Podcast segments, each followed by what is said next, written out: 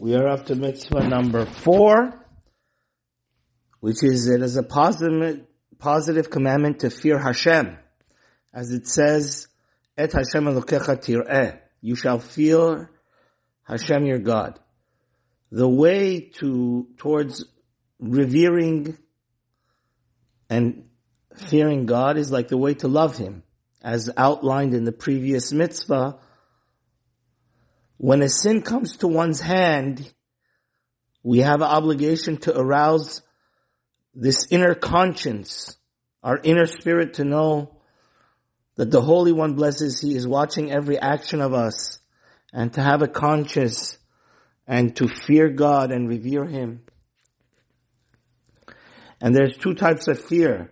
Fear that God is going to punish us, but the higher level that we should all aspire to is the Zohar says we should fear Hashem, not because He's going to punish us, because He's so awesome and powerful and unlimited.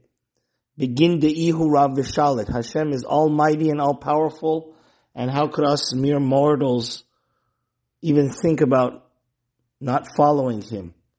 Because we, it's out of respect, not because He's going to punish us, because we hold Him in such high esteem.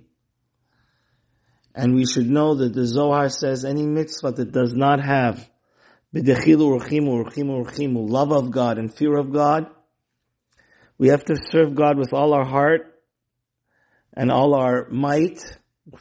Each mitzvah needs these two ingredients. We have to love Him with all our heart and fear Him with all our heart. This is a commandment that applies every second. It's a constant commandment Included in this is not to say God's name in vain. It applies to men and women equally.